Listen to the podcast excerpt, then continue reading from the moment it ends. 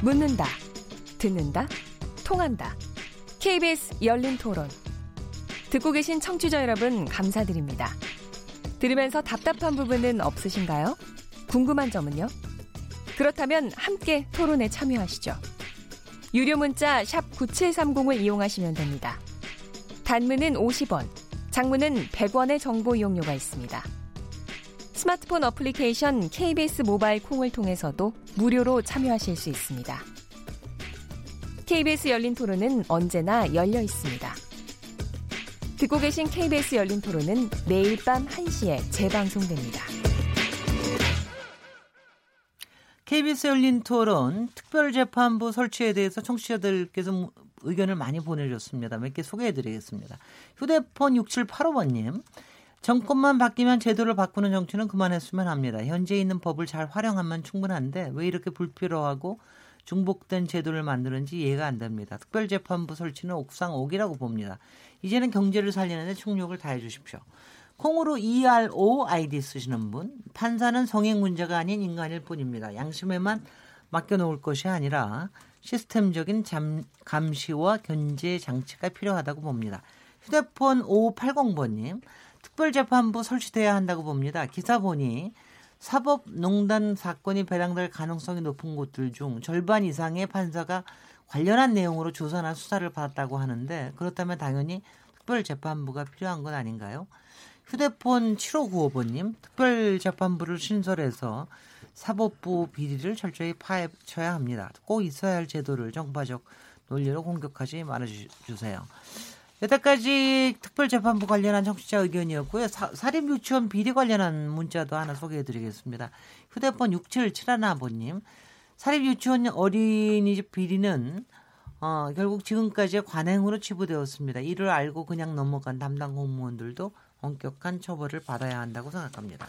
자, 이제 두 번째 주제로 넘어가겠습니다. 오늘 정치의 재구성, 강기정 전 의원님, 정태근 전 의원님, 박시영 부대표님, 배동찬 본부장님이 네 분과 함께 하고 있습니다. 이번 이제 국정감사 마무리입니다. 오늘 종합감사 이제 다 끝났기 때문에 이제 충분히 얘기할 수가 있는데 그동안 비판들을 너무 하도 하셔가지고 오늘 또 비판하실 일이 있을지는 모르겠는데 오늘 특별히 이번 국정감사 중에 가장 뜨거운 이슈였던 사립 유치원 비리 오늘 교육위원회 종합감사에서도 꽤 크게 어, 붙었습니다. 오늘 한유총 어, 비대위원장의 증인으로 출석해가지고 박영진 어, 더불어민주당 의원하고 여러 가지 저, 논쟁을 했는데 어떻게 보셨습니까? 뭐 이, 이거는 저기서 뭐 박기영 부대표님, 박시영 부대표님 먼저 예, 시작해 주셨는데 예, 오늘, 오늘 뭐, 어떻게 보셨습니까?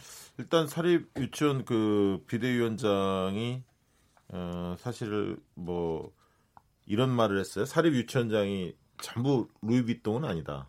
이런 아, 얘기를 그래, 그 얘기를 했죠. 예, 그 얘기를 네. 하고 또 오히려 이제 공격적으로 반문도 했어요. 뭐라고 했냐면 유치원 설립자가 다 범죄인이라고 생각하느냐. 이렇게 반문도 하면서 나름대로 이제 읍소를 했죠. 자기들은 정부 지원금은 전부 목적대로 사용했고 학부모가 낸 돈 그 일부가 좀 비리로 사용된 경우가 있었지 정부 지원금을 손대지는 않았다. 이렇게 또 해명도 했습니다. 그러면서 어, 또한 이런 얘기도 했습니다. 유치원 이 문제에 대해서는 어, 유치원은 개인 사업이고 어, 지금 논란이 되고 있는 사안들에 대해서 사법부에 가면 재판에 가면 다 무혐의 된다. 이런 어떤 자신감을 또 피력하기도 했습니다. 그래서 어 뭐 겉으로는 반성한다 이런 표현들을 했지만 실제 반성하고 있는지에 대해서는 잘 모르겠고요. 그동안의 잘못은 재무 회계 규정이 없어서 비리가 생겼다는 기존 주장을 좀 되풀이했고 어, 누리 과정의 지원금을 받고는 있지만 유치원 설립 시 정부 지원을 받는 건 한 푼도 없다. 특수성이 있다. 어, 초중고의 사립학교의 규정을 그대로 도입해서는 안 된다. 이제 그렇게 한 거죠. 그러면서 이런 말도 했습니다. 사립학교법이나 재무회계 규칙보다도 국민정서법이 더 크다는 것을 실감했다. 라는 표현까지도 했습니다. 그래서 이런 어떤 이야기를 하면서 어, 적극적으로 반론도 한 거죠. 네. 사실은. 그래서 이제 의원들이 굉장히 화가 났고요. 음. 결국은 이제 어, 개인 사업자로서 교육이 아니라 교육자가 아니라 개인 사업, 돈 버는 거 여기에만 당신들 생각하는 거 아니냐라는 것을 필두로 해서 여러 가지 이제 비리 행위에 대한 비판들을 했습니다. 네, 백점 본부장 어떻게 보세요? 또 네. 한유청에서 또 상당히 실력 행사를 할 것 같이럼 뭐 얘기를 또 하던데 내일부터 어, 검은색 옷을 입고 뭐 대규모 토론회 하신다고 행동계 행동계획으로 지금 결정하겠다. 한국 유치원 총연합회죠. 한유총에서 발언한 내용에 사실 핵심이 있습니다. 이 국민들의 감정이 이렇게나 중요한 것이다. 국민들 중에 학부모가 있고 그 학부모 중에 자녀를 유치원에 보내는 또 부모가 있거든요. 그들이 어떻게 바라보느냐가 너무 중요한 건데 한국 유치원 총연합회 물론 유치원들의 이익을 대변하는 조직으로서의 기능을 하는 건 맞, 맞습니다. 하지만 아까 우리가 사법부 이야기를 했, 했을 때 가장 핵심적인 단어는 바로 이 자정 기능이거든요. 잘못된 그런 유치원들, 잘못 해결을 운영하고 있는 그런 유치원이 있다면 한국 유치원 총연합에서 축출하는 그런 자정 기능이 있었어야죠. 우리 국민들은 유치원을 그런 사기업처럼 생각 안 하거든요. 근데 우리는 사기업이다. 우린 이윤 추구만 하면 되지. 아이들의 교육 또 재정의 투명성 이런 건 우리와 상관없다. 우리 알아서 하겠다. 이렇게 할 것 같으면 과연 유치원을 설립하는 취지가 어디에 있겠습니까? 음. 물론 이윤 추구의 이윤 추구에 대한 이유도 존재하고 있습니다. 그런데 여기서 이제 가장 핵심적인 건 첫 번째로는 이번 사립 유치원 비리 의혹과 관련해서는 비리 유치원이 절대적으로 잘못한 겁니다.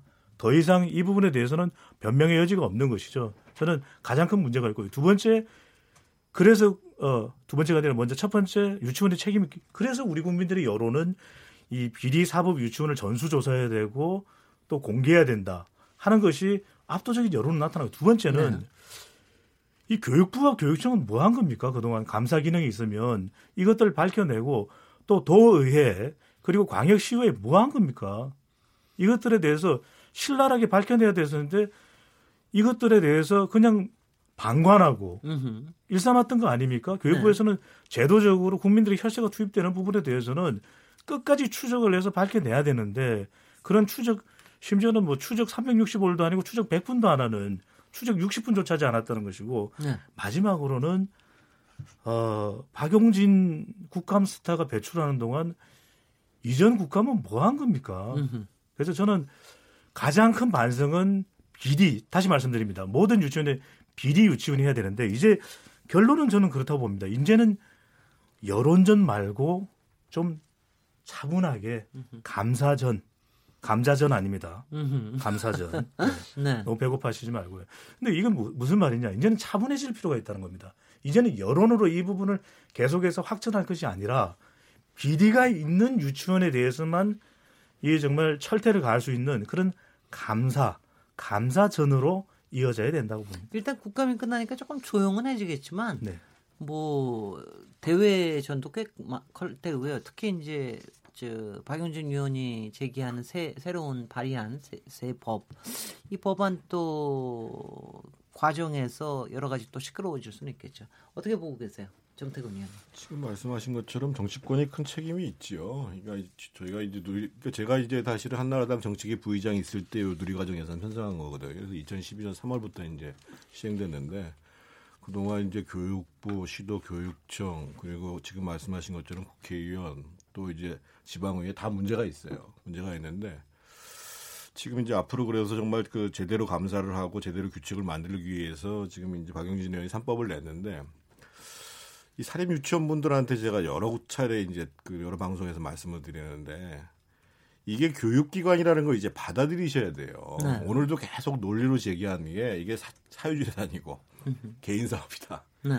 그런데 지금 우리가 이제 고등교육부터 대학교육부터 시작해서 사실은 대한민국이 여기까지 오는 데 있어서 사학재단이 기여한 바가 엄청나게 크지요. 네. 대학, 중등교육, 유아교육, 초등교육, 유아교육까지요. 그동안 정부가 공공에서 못한 거를 한 게 사실이에요. 근데 그 과정에서 이분들이 발생시키는 비리에 대해서 점점 점점 더 엄격하게 규제를 해온 거예요. 네. 그래서 이게 이제 대학교의 사학재단 옛날에 얼마나 심했어요. 뭐 네. 뭐 영남대학교부터 시작해서 상지대학교. 네.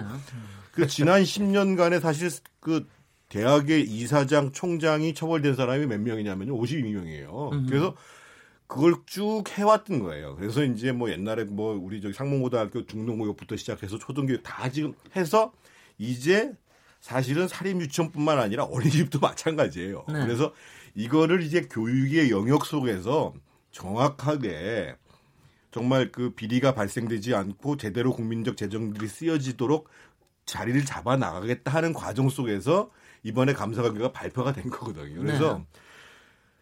그 이덕선 위원장님을 비롯해서 지금 사립 유치원 그동안 이제 사실 편하게 써왔던 게 사실이죠. 그리고 아까 말씀하셨던 것처럼 사실은 법인이 돼 있지 않은 개인 같은 경우에는 어린이집 판례가 유효한 거에 대해서 무죄 판결이 나왔어요. 많이 그랬다 그러더라고요. 그래서 지금 이제 국회에서 법을 개정하려는 거거든요. 네. 그래서 이제는 이제는 아 이게 교육기관이다.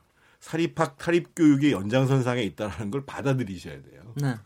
저도 예, 같은 의원님. 생각인데요. 사유재산이면서 지금 교육기관으로서 공공성인 두 측면을 지금 같이 갖고 있는데 유치원을 하신 분들 꼭 유치원만이 아니라 여러 복지시설도 마찬가지고 하는 분들이 사유재산이다.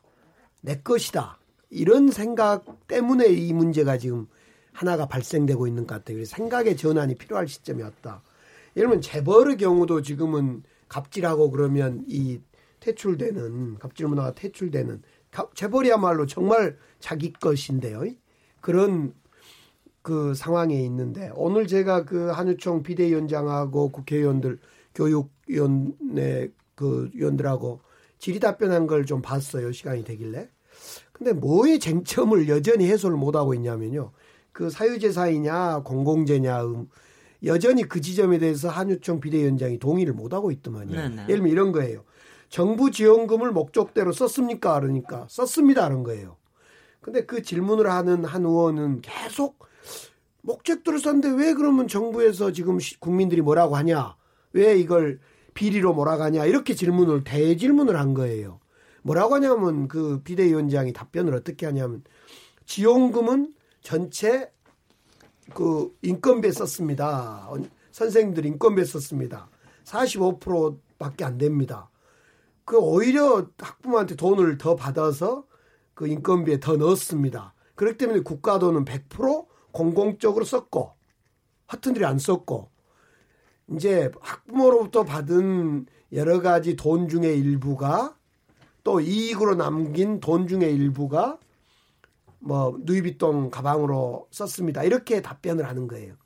그러니까 이 회계가 어떻게 된지를 이해 못한 그 의원님은 계속 아니 그러면 정당하게 썼는데 왜 문제 삼냐고 이제 답답하게 시청자 입장에 국민의 입장에 답답한 질의를 계속 하던데요. 한유총 비대위원장은 여전히 국가가 지원한 누리과정 예산은 또 원장들의 그 원장이나 선생님들에 대한 그 지원비는 100% 그대로 썼다라고 한 거예요.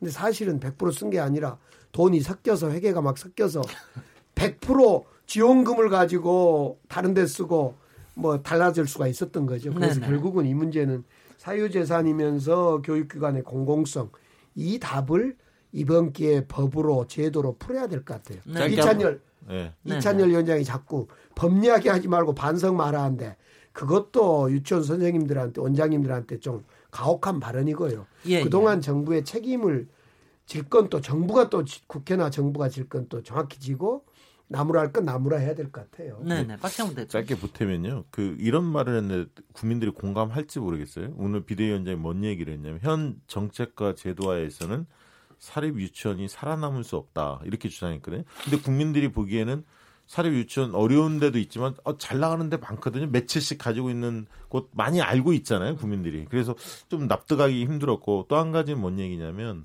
지금 1라운드다. 네. 이제 1라운드가 끝났을 뿐이다. 내일 당장 2라운드가 시작됩니다. 내일 이제 그 한유총에서 어, 유치원별로 두 명 이상 그 선생님들 참여 원장님들 사- 참여하라고 이렇게 독려를 했는데 내일 이제 행동 계획이 발표가 될 겁니다. 그러면 정부는 휴원이라든가 이렇게 나왔을 경우에 이제 대처 방안들 지금 논의하고 있는데요.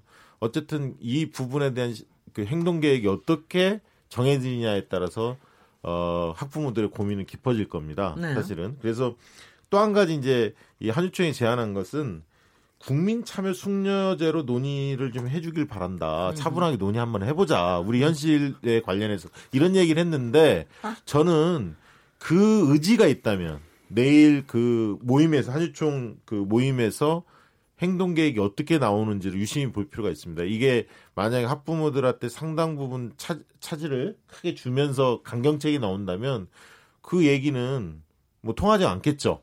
레토릭 뿐입니다. 예를 들면 국민참여 숙련제라는 건 저는 차분하게 논의할 부분은 분명히 있다고 보여지는데 네. 그러려면 내일 굉장히 자제를 해야 할 거다 그런 생각이 듭니다.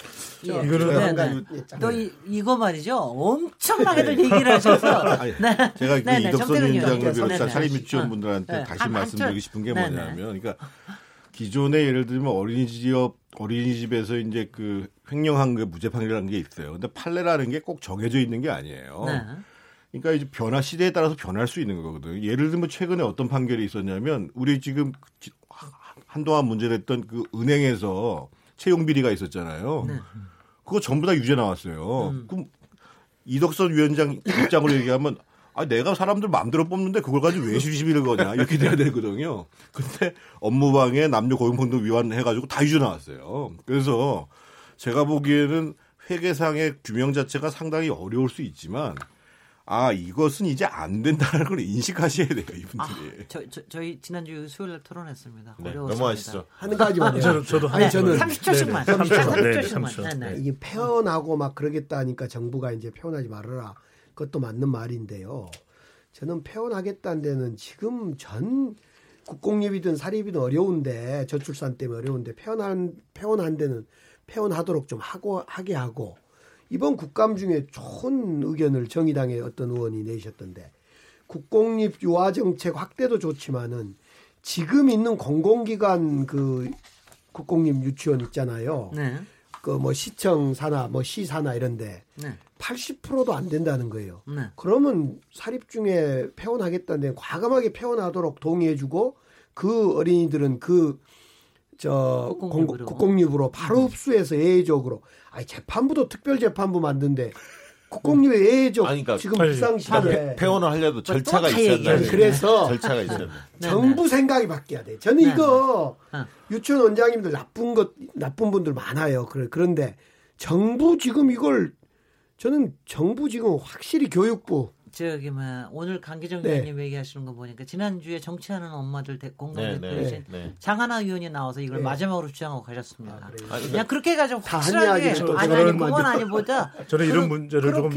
조금 여론상 차분하게 짚고 넘어야 되는 것이 관련된 네. 조사들이 여러 차례 있었고 그래서 제가 아까 설명해 드리면서 과거에도 이런 지적들이 많았는데 이제서야 국감 스타도 배출되고 정부가 이것이 여론전이 되면서 국민적인 동의를 얻고 있다는 말씀드렸는데 저는 네. 오히려 이럴수록 차분해야 된다고 생각합니다. 예 예. 이게 자녀들하고 연관돼 있고 또 자녀가 볼모가 되는 이 그런 정책을 우리가 또 순순히 비리 사립 유치원을 허용해서도 안 되겠지만 옥석을 가리면 될 일이고요. 아까도 말씀드렸지만 여론전이 아닌 이제는 차분하게 감사를 하는 감사전, 감자전 아닙니다. 감사전을 해야 되는데 여기서 핵심이 있습니다. 근데 정부가 그- 내놓는 정책에 짧게만 말씀드리고요. 정부가 40%를 국공립하겠다라는 대책을 내놨거든요. 네. 저는 아주 신중해야 된다고 봅니다. 왜냐하면 어, 강기정 의원님 말씀대로 아 폐원시키고 그러면 국공립 시청에 있는 부설 국공립 유치원으로 가면 되느냐 아닙니다. 왜냐하면 그게 적정 인원수가 있고요. 또 적정 보육 교사가 있고 그것을 뭐 단시간 내에 승부를 지을 수 있는 없- 없는 요소들이 굉장히 많은데 종교시설 부설 유치원도 있고 지금 또 병설 유치원을 하느냐 마느냐의 문제도 있고 또 국공립을 하려면 시설적인 문제가 굉장히 많고 인구 밀집 지역에는 그 시설을 수용하는 데 상당히 많은 비용이 됩니다. 그래서 저는 제발 정부가 이것이 여론에 밀려서 너무 대책을 졸속적으로 내세울 거 제발 차분하고 이성적인 대책을 내놓으면 좋겠습니다. 아니 네, 그게 네. 하나 대안으로 나온 게 공영형 유치원이에요. 그러니까 사립하 공공 국공립 어린이집 유치원 지으려면 100억 들어가는데 도심권에서 공영형 유치원은 뭐냐면 사립 유치원을 인수하는 겁니다. 인수하는 겁니다. 인수해서 네, 네. 지원금 주고 그러면 한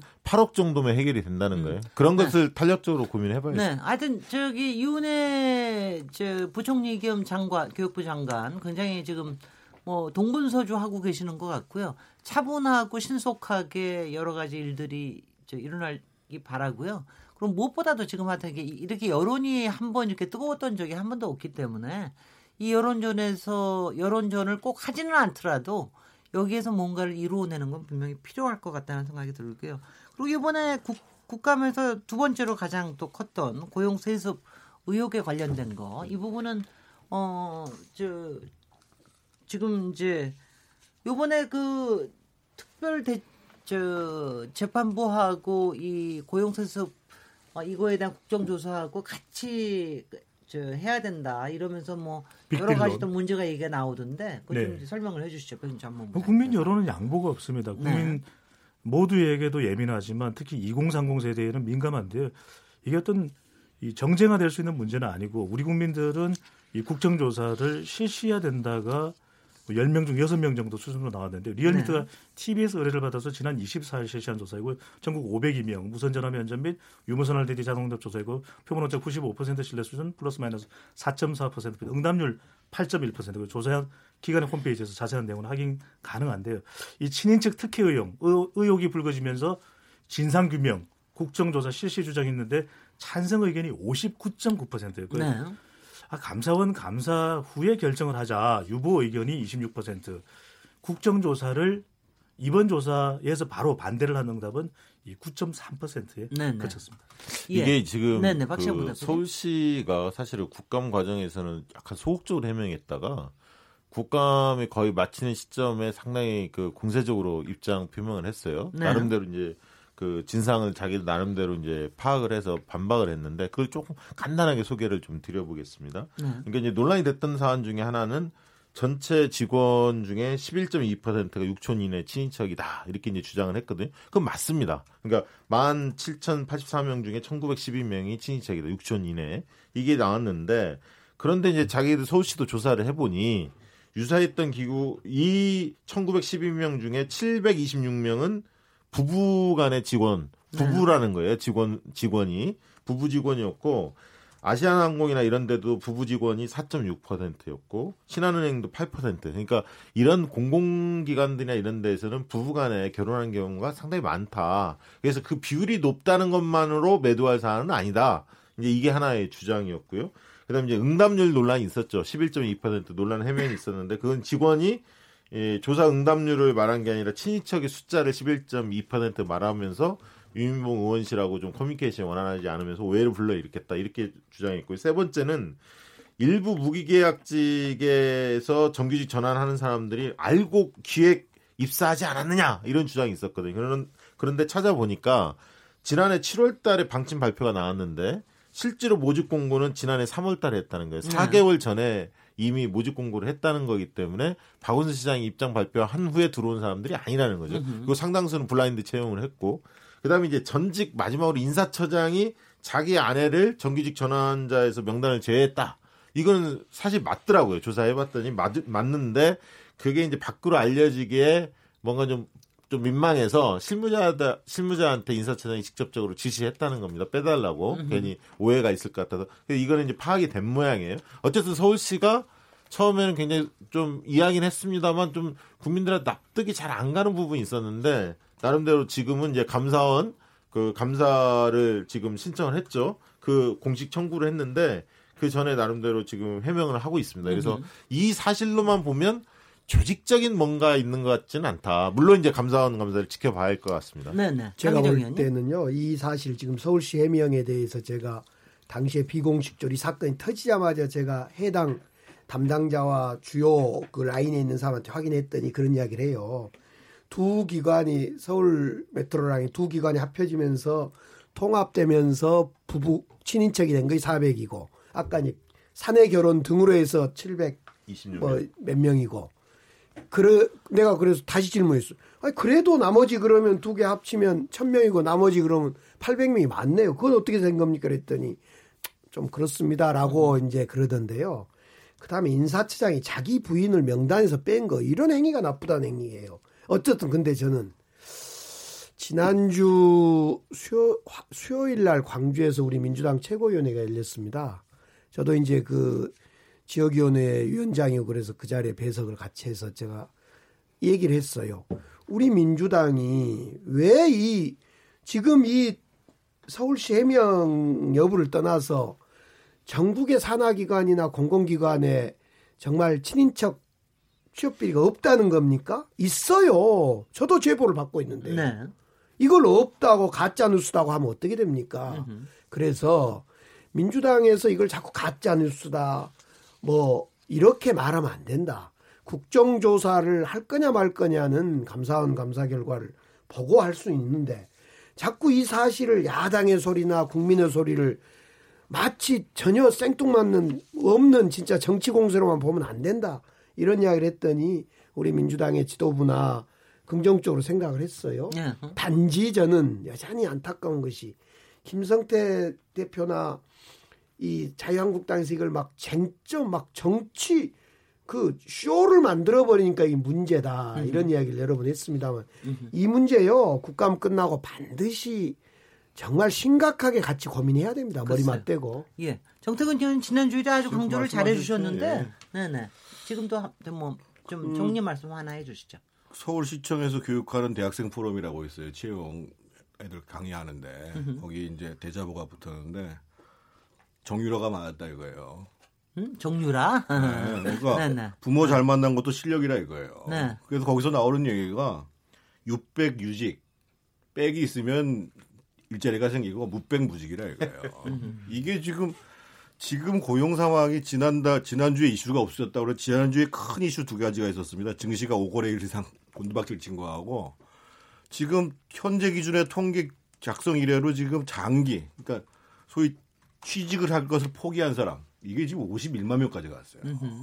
아 이런 상황에서 지금 강기정 의원님 말씀하신 대로 작년에 이미 공공기관 채용 비리가 23개에서 나왔고 지금 뭐 서울시 교통공사뿐만 아니라 11기관에서 논란이 되고 있잖아요.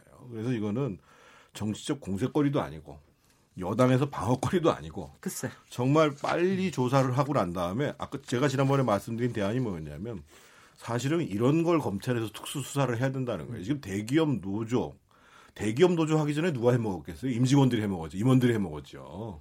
그러니까 임원들이 채용 비리 하니까 노조도 왜 우리는 안 하느냐 이렇게 된 거거든요. 그래서 이게 구조화돼 있어요 지금. 글쎄. 그래서 저는 빨리 정쟁하지 말고 국정조사 메커니즘을 확실히 하고 그런 다음에 감사원 감사 네. 그리고 이런 걸 수사해야 된다. 아니 이거는 이거는 저 솔직히 문재인 정부가 추진하고 있는 여러 가지 적폐 청산의 한 가닥이라고 봅니다. 채용 비리가 생활, 생활 적 폐 중에 가장 가장 큰 그 거기 때문에 그 원하는 중에 사안 하나기 중에 때문에 하나죠 사실. 이것도 이번에 한번 이렇게 드러난 거를 굉장히 좋은 기회로 삼아서 아이, 그러면 네. 좀뭐 제대로 한번 들여다보는 게 꼭 필요할 것 같다는 그런 생각을 해봅니다.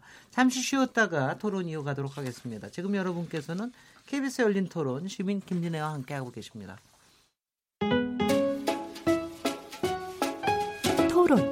듣기만 하면 답답하시죠? 유료 문자 9730으로 문자 보내시면 토론에 참여하실 수 있습니다. 짧은 문자는 50원, 긴 문자는 100원의 정보 이용료가 있습니다.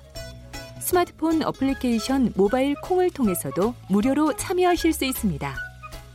KBS 열린 토론은 당신을 향해 언제나 열려 있습니다. 네, KBS 열린 토론 청취자 문자 소개해드리겠습니다. 휴대폰 8026번님, 유치원의 비리가 밝혀진다면 정부 지원금 몇 배를 뱉어내게 해야 합니다. 또한 원장의 남편이 유치원 차량 기사로 등록되는 경우가 많은데 원장의 가족, 가족 지- 직원 채용이 배제돼야 한다고 봅니다. 휴대폰 9330번님, 원장과 국회의원, 시의원, 구의원들이 유착 관계에 있는데 어떻게 관리 감독이 제대로 될까 싶습니다. 전남 광주광역시 북구 어느 어린이집 원장은 선거 때 특정인을 찍으라고 하고 교사들에게 입당까지 또 강요합니다. 거기 그 같은 곳인가요? 제 지역군데 네네. 거기서 나오는 것 같으네. 휴대폰 8614번님. 폐원을 주장하는 유치원에게 정부가 강경책을 내놓는 것이 맞다고 봅니다. 한유척이 협박 아닌 협박에 지금까지 정부가 무르게 대응했기 때문에 이런 결과까지 이르렀다고 봅니다. 아, 여러분들 마, 마음이 다 비슷한 것 같습니다. 어, 그 마지막 저 시간 얼마 안 남았는데요. 어, 여러 가지 얘기할 게 많으나 오늘 월요일 날 어, 아주 이상하게 또 공교롭게도 오늘 경남도지 두 도지사가 하나는 법원에 하나는 경찰이죠 검찰인가요 경찰인가요 네, 출, 출석을 했는데 분당 경찰서. 분당 경찰서에 출석을 했죠. 어, 그 경남 도지사 김경수 도지사는 법원에 재판에 나왔고 이재명 지사는 분당 경찰서에 저 소환 조사 나온 거죠. 오늘 이재명 지사에 대해서 잠깐만 얘기를 해보죠. 이번 어 일단 경찰 출석을 하는 거는 거의 6.13 지방선거 다음에 거의 첫 사례인 것 같은데 이번에 쟁점이 되는 부분이 뭐라고 보는지 이거는 아무래도 저 박시영 대표님 얘기해 주신 것도 좋을 것 같겠네요. 네. 일단 뭐 언론에 보도된 거를 보면요. 일단 공직선거법상 허위사실 공표죄가 있죠. 의혹 중에 이제 지난번 이제 TV 토론 과정에서 바른미래당의 김영환 후보가 여러 사실을 이제 물어보면서 그런 사실이 있느냐, 특히 이제 친형의 강제 입원 했던 사실이 있느냐, 그 직권남용을 통해서 그다음에 이제 김부선 씨와의 스캔들에 대해서 이제 조목조목 물었는데 그걸 부인을 했죠. 네. 그래서 이제 이 부분들이 이제 공직선거법상 허위사실 공포죄로 이제 고발이 된 거고요. 그래서 이제 이 부분은 12월 13일 6개월 후 그러니까 선거일 기준으로 6개월 기간 내에 기소 여부를 판단해야 하기 때문에 지금 이제 시- 시간이 거의 이제 11월이 다 돼가니까 그렇네요. 급한 상황이고요. 반밖에 안 남았네요. 예, 그 다음에 이제 어, 같은 사안입니다만 성남시장의 권한을 남용해서 친형에 강제 입원했던 것이 공직선거법상 허위사실도 있지만 그거를 직권남용한 행위에 대해서 또 고발 조치가 이루어진 게 있고요. 본인이 이제 그 성남시장 시절에 구단주로 있었던 성남 FC에 FC 그 축구단이 있는데 여러 기업들이 이제 광고비 명목으로 어, 지, 그 지원을 한 모양입니다. 160억 원 정도 달한다고 하는데 그 부분에 있어서 뭔가 위력을 행사하거나 뭔가 네. 이 그런 부분들이 있는지 뭐 이런 등등 그, 그 다음에 이제 SBS에서 보도했죠 조폭 논란 조폭 기업과 관련된 뭐 그런 문제도 있고 대장동 땅에 대해서 개발과 관련된 여러 네. 가지고 뭐 이런 등등이 상당히 많이 맞물려 있어서 어 이 지금 경찰 수사단이 뭐 한 20명 꾸려졌다고 그래요 어, 알려진 바에 그래요? 의하면 네. 그다음에 이제 변호인 출신의 경찰도 4명이 포함돼 있고 상당히 이제 광범위하게 수사를 했는데 어쨌든 조사는 상당히 빨리 끝났습니다. 오늘 그러니까 조사가요? 오늘 조사가 너무 일찍 7시에 귀가를 했고 실제로 뭐 5시 반이면 5시 반 정도에 다 끝났고 조서 꾸미느라 1시간 반 정도 보냈다고 하니까요. 그런데 알려진 경찰 쪽에서 나온 얘기나 이재명 지사 쪽에서 나온 얘기를 들어보면 어, 김부선 씨 관련된 스캔들 이 부분은 조사가 이루어지지 않았다. 그래서 네. 2차 조사를 할 건지 여부에 대해서 좀 판단이 남아 있다. 네. 이렇게 어, 이야기가 나왔습니다. 네, 네, 네. 혹시 얘기 들으신 거 있습니까, 배준 전문부장님? 네, 아직까지 뭐 수사의 결과가 어떻게 나오는지는 알 수 없는데 명명백백하게 또 본인의 의혹들을 털어내야 되는 이재명 지사의 입장이기 때문에 그 부분들에 대해서 집중 이야기를 하긴 했을 텐데 사실 국민들이 더 관심을 모았던 부분은 조사를 바로 받으러 가기 전에 네. 이 이재명 지사가 SNS상 페이스북에 이 본인의 심경을 드러낸 부분인데요. 그렇습니다. 그 내용을 보면 이 관련된 댓글도 상당히 많이 달려 있고 찬반이 또 나누어지는데 이 촛불 정부의 경찰이 맞나? 그러니까 본인이 이 형에 관련된 직권 남용 부분에 대해서 과거에도 여러 차례 규명을 했었고 특히 이 박근혜 정권에서도 몇 차례 스크린이 된 사건이다. 그때도 경찰이 이러지는 않았다. 그런데 과연 이 촛불 정부의 경찰이 맞는가 싶습니다라는 그런 심경을 이 페이스북에 피력을 했는데 근데 여기서 우리가 왜 이런 표현을 썼을까?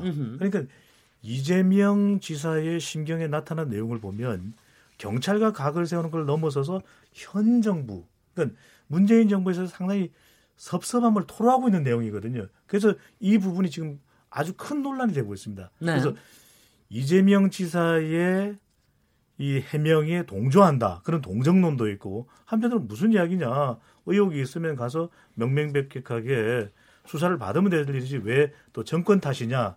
이런 내용들이 분분합니다. 네. 저기 저 어떻게 보세요, 정태근 의원님? 지금 간, 저 이재명 지사한테는 이거 모든 거 하나 하나가 정치적인 하나 하나의 행보일 텐데 이 부분에 대해서 그 스탠스를 어떻게 아니, 오늘도? 출두하면서요. 네. 뭐 경기지사의 한 시간은 1,300만 원의 한 시간이다. 네, 네. 그러면서 이제 뭐 죄송하다 이렇게 얘기를 하셨는데 오늘 한 언론에서 이제 단독 보도한 내용 중에 이런 게 있습니다. 경기도에 지금 신규 택지가 30개인데요. 음. 거기에 이제 모두 여, 여덟 아홉 개의 교통 사업이 있어요. 신규 택지가 들어가면 교통을 연결해야 될 거 아니에요. 당연하죠. 근데 그 중에 97%가 지금 사업이 지연되고 있어요. 음.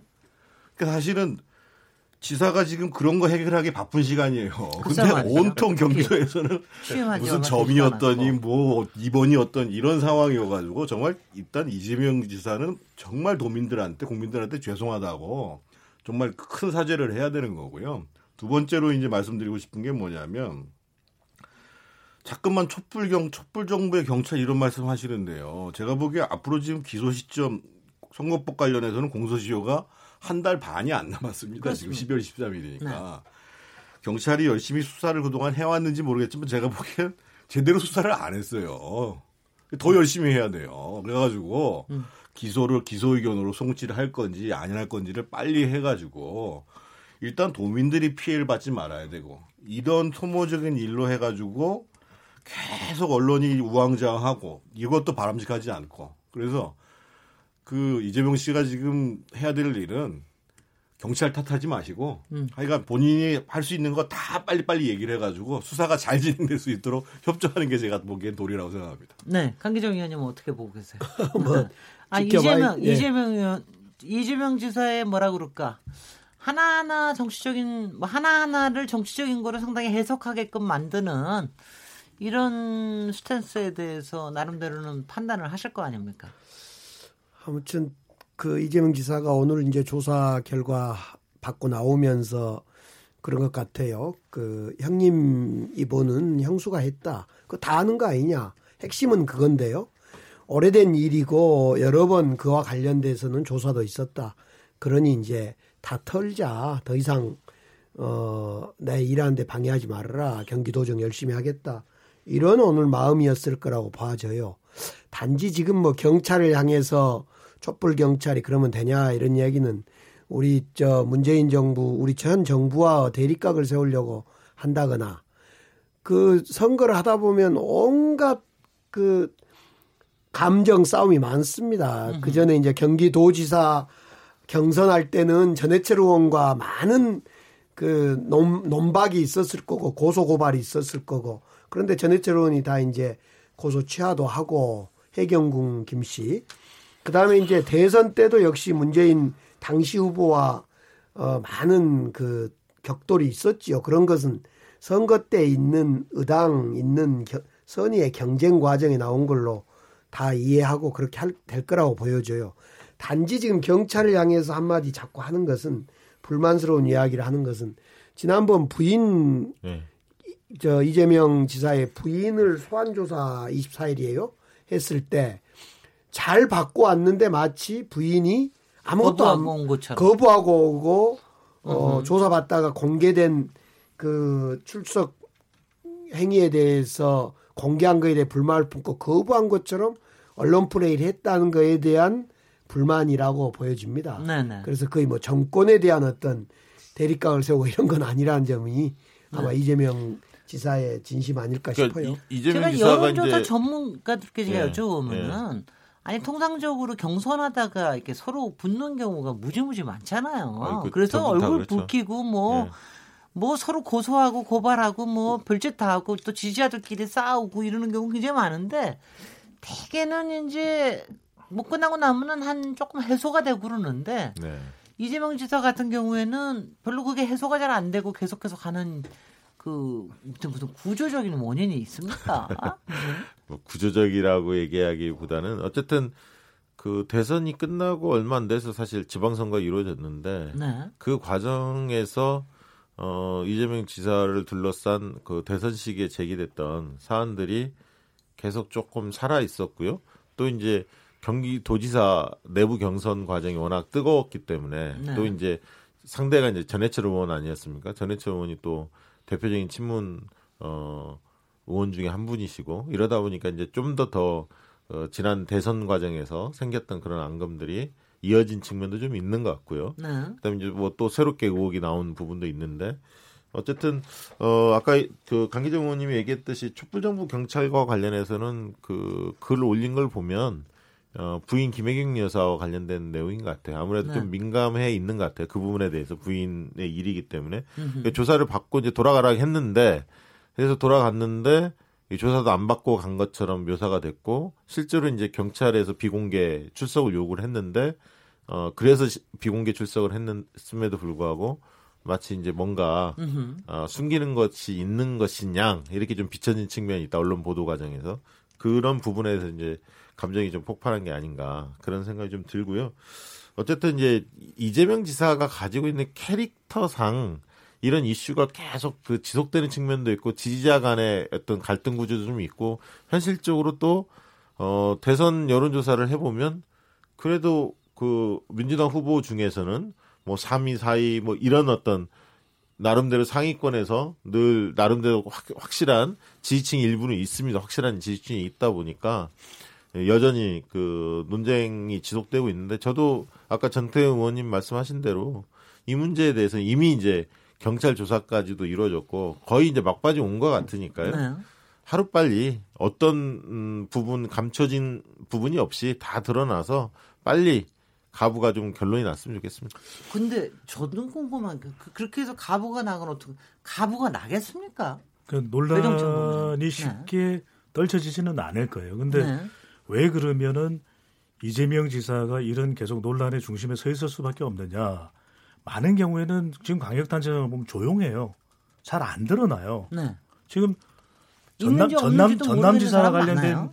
무슨 폭발적인 논란이 되는 기사가 있나요? 네. 없잖아요. 음흠. 근데 대개는 그렇, 그렇습니다. 하지만 이재명 지사의 경우는 굉장히 특수한 경우인 거죠. 왜냐하면 본인 스스로가 대권 경선에 섰던 아주 유력 차기 대선 주자이기도 하고 그리고 본인 스스로가 SNS 정치를 계속 이어나가고 있습니다. 그러니까 경기도지사이기도 하지만 여전히 차기 대권 유력 주자로서의 면모를 그대로 유지하고 있다라는 거예요. 그렇다면 이 논란을 떨쳐버리기 위해서는 저는 조금 더 어, 이재명 지사가 냉철할 필요가 있다. 그러니까 도정에서 오히려 성공하는 모습을 보여줄 때 자기 대권 가도도 더 유리하거든요. 네. 그런 만큼 자기 대선 주자로서 계속 이슈 파이팅을 하니까 주목도는 높아요. 그래서 지지율은 나오는데 과연 경기도정 만족도를 조사해 보면 어떨까요? 음흠. 그건 분명히 본인도 외부 논란에 시달리기 때문에 나도 피해자라고 할 수도 있지만 결과적인 도민들의 만족은 떨어질 수밖에 없는 것이거든요.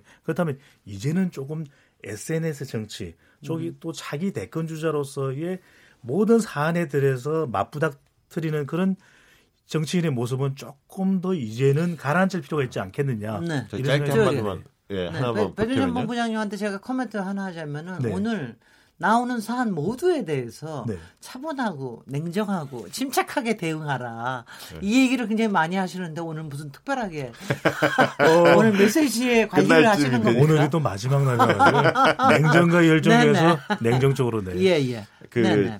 박지원 제가 볼. 때는 이재명 지사는 성남시장 시절에 그 상당히 이제 잘했다 이런 평가들이 많았는데 실제로 그게 요소를 들여다보면 개혁성도 있지만 보다 어, 구- 성남 시민들이 많이 샀던 것은 일을 잘한다는 글쎄요. 거거든요. 그러니까 행정 능력이 있다는 거죠. 행정의 메커니즘을 잘 알고 상당히 솜씨 있게 일했어요. 예, 네. 그런 측면을 좀 높게 산 것 같아요. 성남 시민들의 당시에.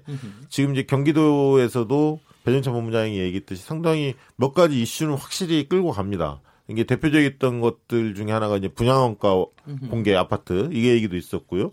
그 다음에 이제 그, 그 병원에 있어서 그 수술실 CCTV를 녹화해서 나중에 환자가 원했을 경우 일정 기간 볼 수 있도록 한다든가, 그다음에 뭐 명찰표용 공무원들, 그다음에 이제 국토부 보유세 기본소득형 국토보유세를 도입하자. 뭐 이 주장도 상당히 그 세게 주장한 거죠. 다른 데서는 그런 주장이 나오지 않습니다. 그래서 어쨌든 다른 시도지사에 비해서는 이슈를 몰고 다니는 힘은 분명히 있습니다. 그런데 이 부분이 아까 이제 도덕적 여러 가지 의혹들 문제가 해소가 좀 돼야 그런 부분들도 속도감 있게 좀 추진할 수 있는데 이 부분이 이제 걸림돌을 있는 거죠. 네. 근데 결국 이재명이라는 분은 그 결국은 일로서 평가를 받을 겁니다. 그러나 이제 이 문제를 빨리 딛고 일어서는 게 이제 어, 과제인 거죠. 예. 네.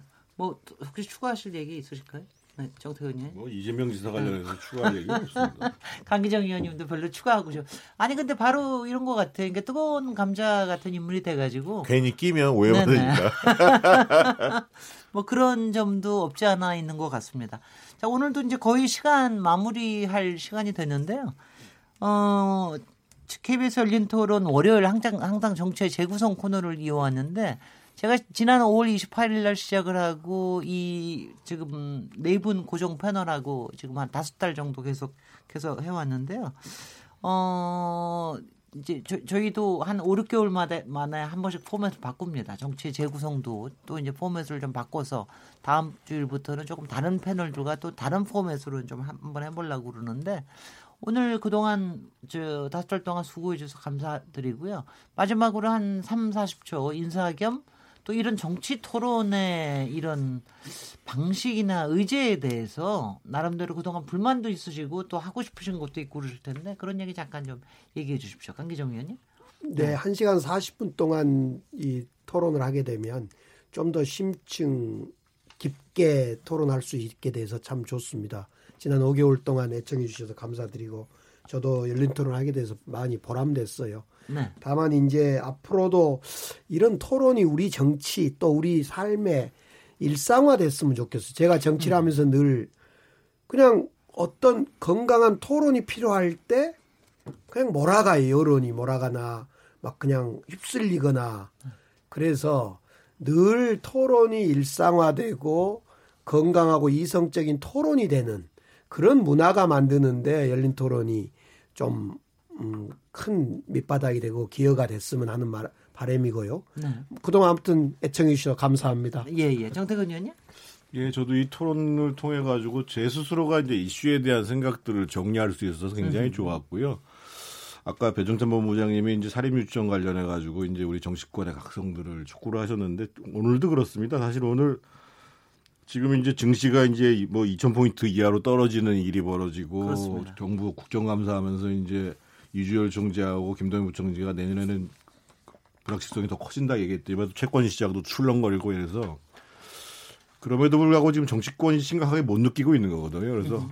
지금 한 260조가 날라갔다고 그러는데 어쨌든 우리 정치 리더십이 여야를 막론하고 청와대, 민주당 그리고 자유한국당 모든 정당들이 국민들의 먹고 사는 문제에 대해서 보다도 좀 긴장감을 갖고 좀 대응을 좀 하셔야 될 때가 아닌가 좀 거의 지금 현장에서는 공포 수준인 것 같아요. 지금. 네네. 변희상 본부장. 네. 예. 김진애 진행자께서 정말 온 혼을 기울여 주신 열린 토론의 정치의 재구성처럼 네. 이 논란을 말고 논점이 있어야 되거든요. 근데 우리 국민들이 가장 어, 중요하게 생각하는 점은 경제이고요. 또 이 불필요한 논란으로 에너지가 점점 더 점점 더 소모되는 모습을 보면서 우리 국민들 실망감이 큰데 이제 정치권에도 이 열린 토론이 점점 더 많아지면 좋겠습니다. 네, 네. 저는 네. 뭐 여러 영역을 다루다 보니까 음. 많이 배움의 장이었기도 하고요. 또 여기 세 분의 여러 식견들을 좀 따라 배우는 계기도 됐고요. 무엇보다도 그 강기정 의원님이 굉장히 이제 과거에 싸움다 이렇게 네. 알고 있었는데 음. 굉장히 점잖고 여권 의원이 예, 되셔가지고 합리적이고 네. 그, 또 이제 정태근 네. 의원님 말씀 쭉 들으면서 네. 야 합리적 보수는 저런 분이 아닌가라는 네, 어떤 음. 오늘 저 술값은 정태근 의원님하고 되는 걸로. 아니, 술을 마시다니요. 네, 저기 네분 여러 가지 소감을 얘기를 들었는데요. 어 사실 열린 토론이 라디오 프로고 100분 동안 할 수 있다라는 게 사실은 상당한 축복입니다. 그러니까 상당히 심층적으로 들어갈 수 있다는 것도 있고 그리고 이제 저희가 고정 패널하고 계속해서 이렇게 얘기를 하면 어, 상당히 좀 익숙해지는 게 있어요. 그러니까 서로 어떤 스탠스에 있다라는 걸 알기 때문에 서로 간의 이해도도 상당히 높아지고. 근데 그러다 보니까 저희가 논쟁을 별로 안 한다고 저희가 PD와 제작진한테는 가끔 야단을 맞기도 했습니다. 네, 저희가 그래서 잘렸습니다. 네. 그런데 어 그런데 저 사실 이 토론이라고 하는 거는 꼭 이렇게 논쟁으로 붙는 거 이상으로 서로 간의 스탠스를 이해를 하고 또 그거에 대한 논거를 이해하는 이런 과정이 되는 게 굉장히 중요한 것 같고요. 제가 이 100분 동안에서 벌어지는 라디오 열린 토론을 굉장히 사랑하는 이유가 그런 과정에서 마치 그 보슬비에 젖듯이 촉촉하게 자기의 이제 논리가 이렇게 만들어지는 과정이라고 생각을 하는데요. 그런 걸 좀 청취자분들께서 즐기셨으면 좋겠습니다. 그동안 수고해주신 강기정 전 더불어민주당 의원님, 정태근 전 한나라당 의원님, 박시영 윈지코리아 부대표님, 배종찬 리서치 앤 리서치 본부장님 네 분 감사드리고요. 언젠가 분명히 또 이 자리에서 다시 또 만날 날이 있을 거고요. 저는 내일 7시 20분에 다시 돌아오도록 하겠습니다. 감사합니다. 감사합니다. 감사합니다. 고맙습니다. 네. thank you